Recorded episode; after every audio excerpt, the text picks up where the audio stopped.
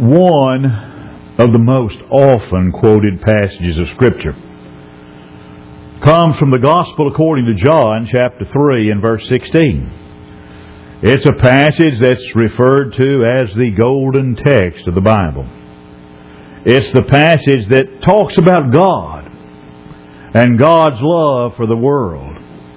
It says, For God so loved the world that he gave his only begotten Son, that whosoever believeth in him should not perish, but have everlasting life. And you know, that's something we like to talk about.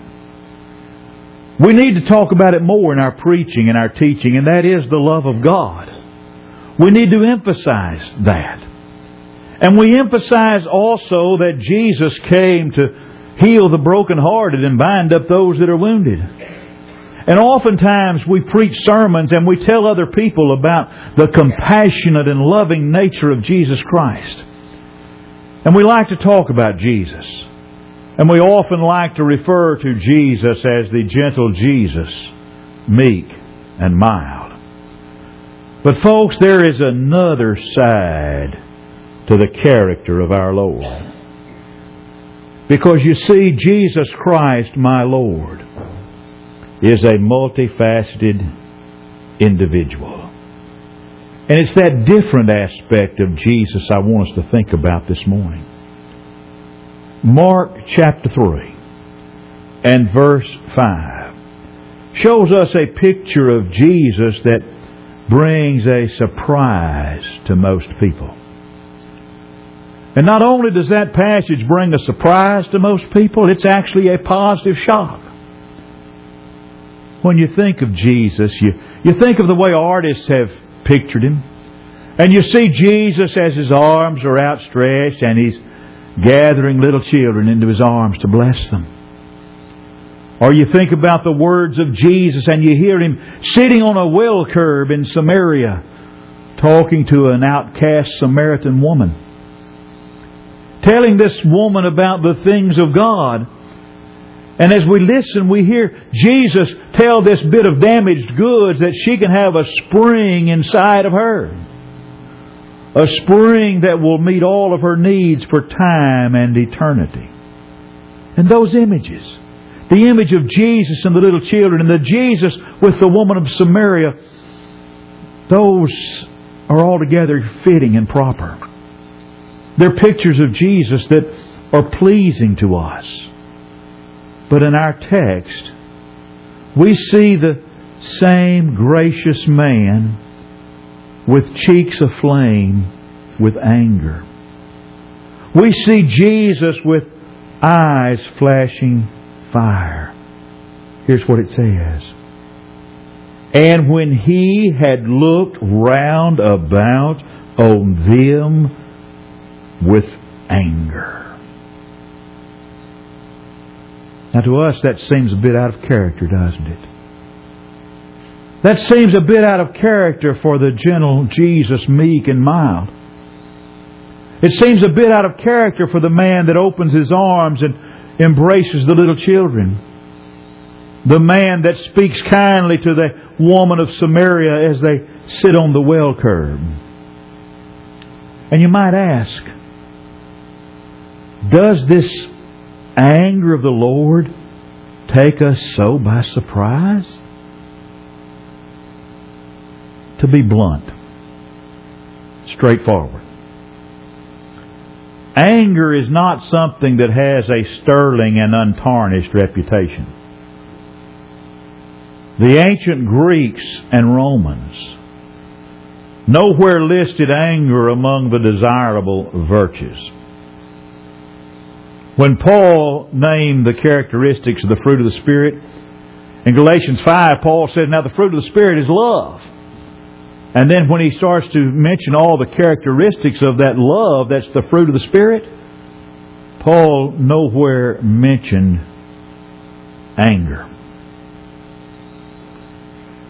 Jesus in the Beatitudes, he talks about blessed are the pure in heart, blessed are the peacemakers, but nowhere in the Beatitudes does Jesus say, blessed are the angry.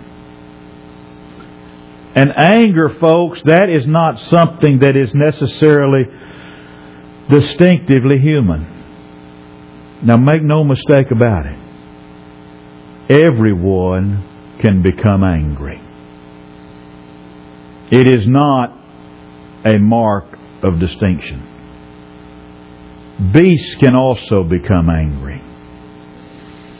I read one time of an old schoolmaster who strongly believed in the study of Latin and Greek. And he gave special attention to it. Well, it seems one day a quite rugged man came in to see the headmaster.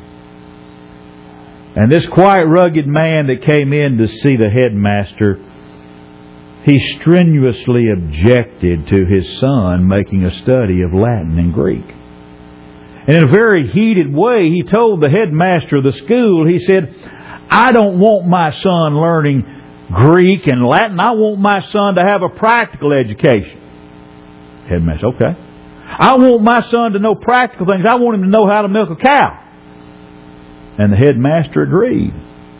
He said, I also want my son to know how to milk a cow. But I also want him to know how to do some things a calf can't do better. You see, that's the way it is with anger. Any beast can get angry. Having a quick and fiery temper is not necessarily something to be proud of. There are certain beasts that have a quick and fiery temper.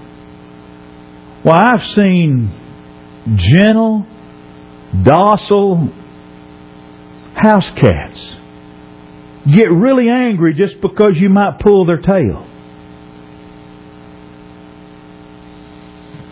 I've read of elephants turning on their trainers. And they're not usually given medals, they're usually shot. Every one of us can get angry. So can beasts. And so can reptiles. A high capacity for anger is not necessarily a mark of distinction among men. Brilliant sons of genius can become angry. Are you listening? So can morons. Wise and saintly gray headed men can get angry. So can six week old babies. Have you ever seen an infant get angry? Now you think about this. If the average baby had strength in proportion to the fierceness of his anger, few mothers would ever live to see that sweet little angel get to be a year old.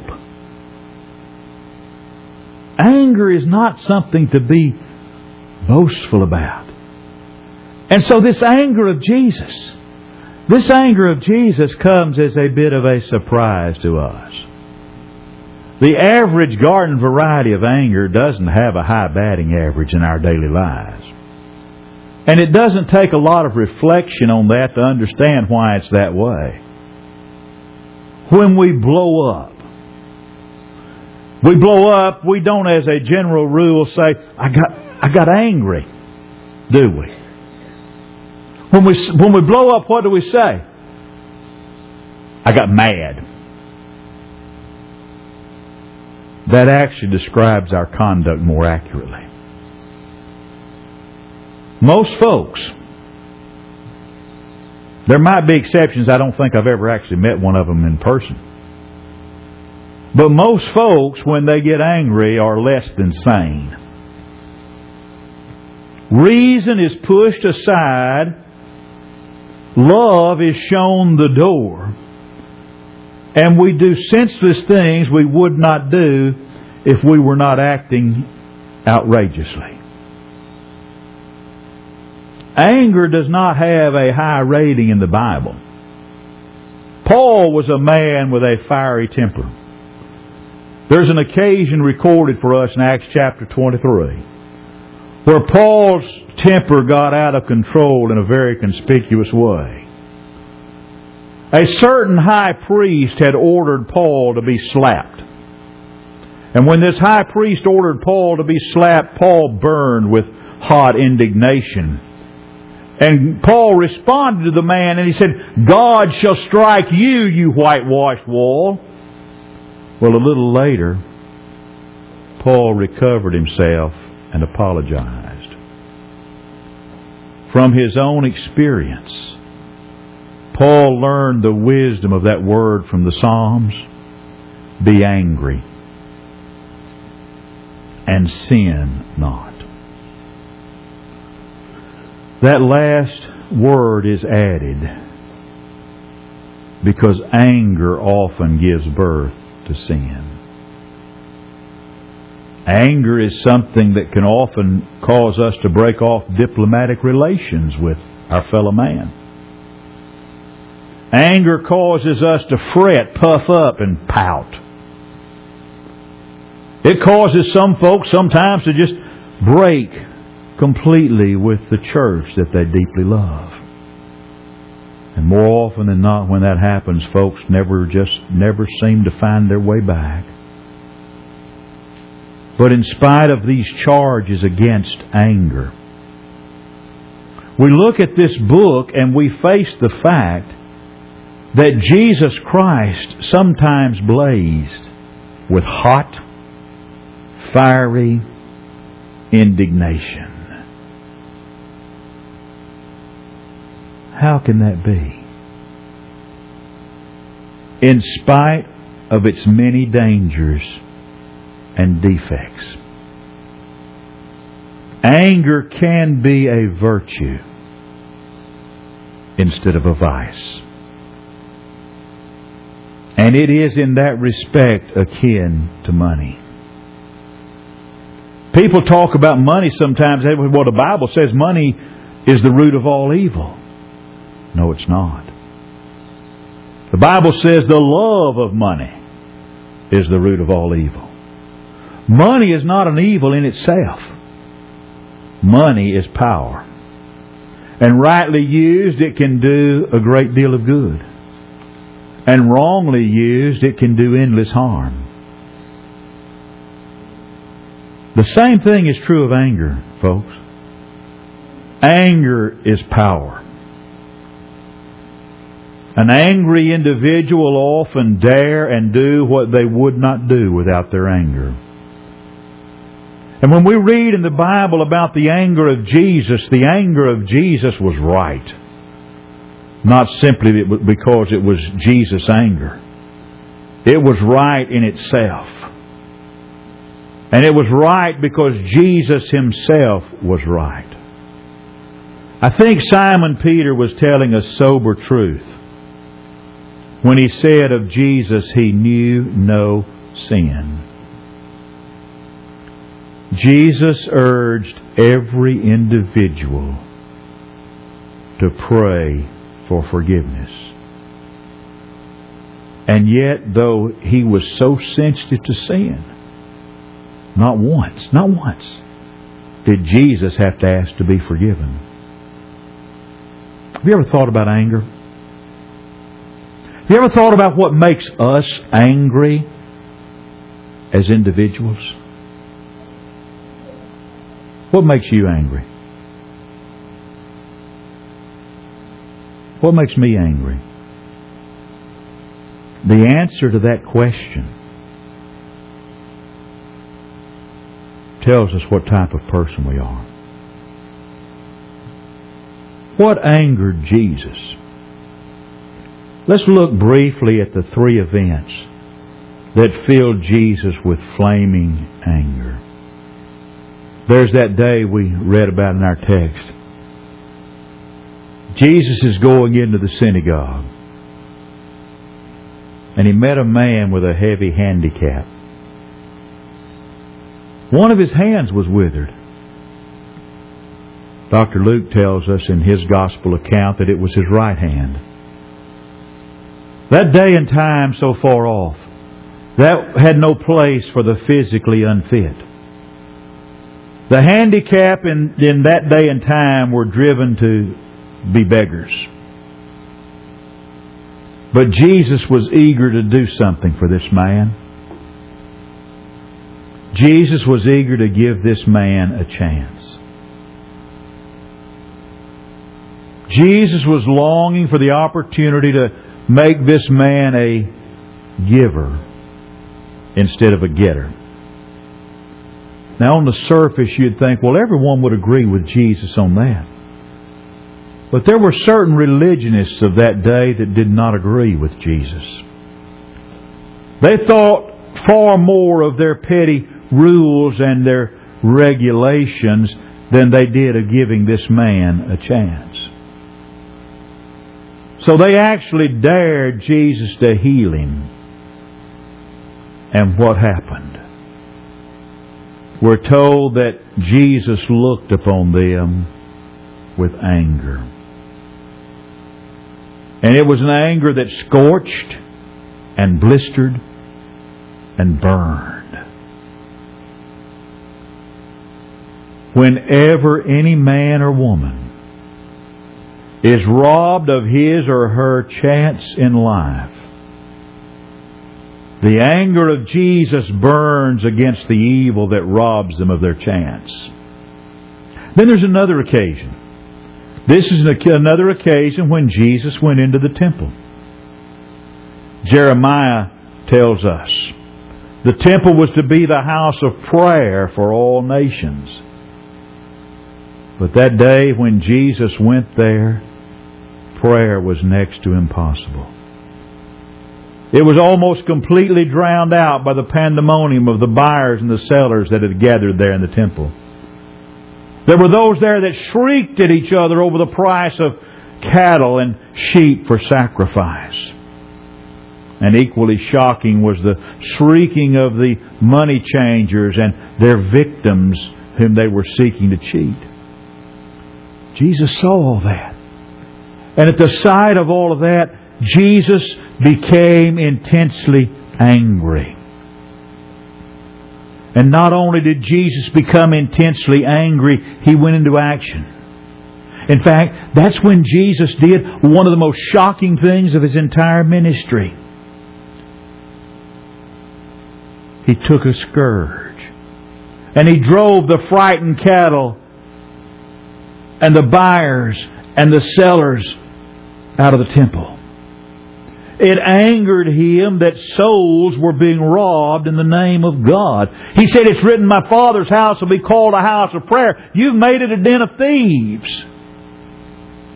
You see, what happened that day is robbing men and women of their right to meet God. It filled Jesus with a holy anger. Then there was an occasion when some of Jesus' misguided friends got in the way of little children whose mothers were bringing them to Jesus. Their mothers were bringing them to Jesus to be blessed. And Jesus' friends were saying, he, He's got a lot on his mind, he's got a lot to do, don't bother him with this. And we read that when Jesus saw it, he was indignant. So tender was the love of Jesus for those children that he made the declaration it would be better to be drowned in the sea with a millstone around one's neck than to cause a little one to go wrong. Folks, the anger of Jesus was righteous anger. It was anger that was right. Because you see, the anger of Jesus was never something born out of self love. Jesus never blazed with anger because of some insult or injury directed against himself. You remember what Peter wrote in later years about the amazing character of Jesus? He said, when he was reviled, he reviled not again. In, in our language, that means that when folks did something to Jesus, he didn't try to get even with them. Now, Peter. Peter, on the other hand, you read about the life of Peter, and Peter is the apostle. He was the apostle with the foot shaped mouth. He's also the apostle that has flammable written all over him. And he could never cease to marvel at this characteristic of Jesus. Have you ever thought about how different this is to the attitude that most of us have? Jesus never got angry at a wrong that was done to himself. Now, if we were to sit down and think about it, folks, most of us seldom get angry on any other grounds than that. Most times, folks in our world today can look calmly on uh, with quiet eyes as might triumphs over right. It's only when they are wrong themselves that they blaze. The anger of Jesus always led to helpful action. Now, you know, James said, confess your faults one to another. So I'll confess right here, right now. When I get angry, I usually want to strike back at the person that angered me. Are you listening? I would be so bold right now as to state I'm not the only person in this room that has that attitude. That's the way we're made. That's what we have to overcome. That wasn't the case with Jesus. Jesus had a longing down deep inside his soul to give both the wronged and the wrongdoer a chance. When Jesus threw the money changers out of the temple, when he drove the cattle out of the temple, when Jesus cleansed the temple that day, he was seeking no less to help those who were doing the cheating than he was to help those who were being cheated. Jesus cleansed the temple on Monday. On Friday of that same week, he went to the cross to die for the robbers and the robbed. The anger of Jesus was born of a right motive. What about our anger? The Bible tells us there are four different kinds of anger. There's sudden anger. Anger that must be brought under control. There's sinful anger. Anger that must be condemned. There's stubborn anger. Anger that must be conquered. And there's righteous anger. The anger of Jesus. That's the anger we must have. That's the anger that must be channeled in the right direction. Remember, Paul told us in Ephesians chapter 4 and verse 26 Be angry and sin not.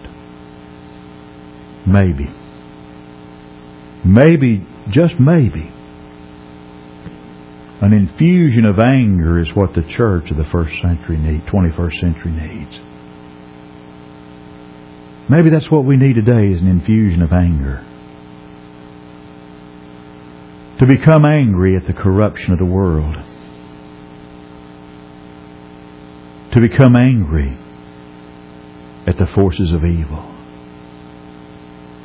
To become angry at the millions of abortions that are performed every year To become angry at the increase in crime and murder and rape. To become angry at the abuse of alcohol and drugs in our society. To become angry. Angry enough to want to do something about it because there are millions of people dying and going to their grave every day and passing to God in judgment without Jesus Christ in their lives. Angry with those who would try in a positive way to harm the body of Christ. We need to be angry. Angry with a sanctified anger. A holy anger. Anger that's channeled in the right direction. So be angry and don't sin. Don't let the sun go down on your wrath. Don't allow the devil to get a foothold in your life. We must channel our anger in a righteous way to accomplish victories for Jesus. Are you following Jesus? Are you following His example? Are you living His kind of life? Or are there changes that need to be made? Now's the time and the opportunity to make those changes as we stand and while we sing.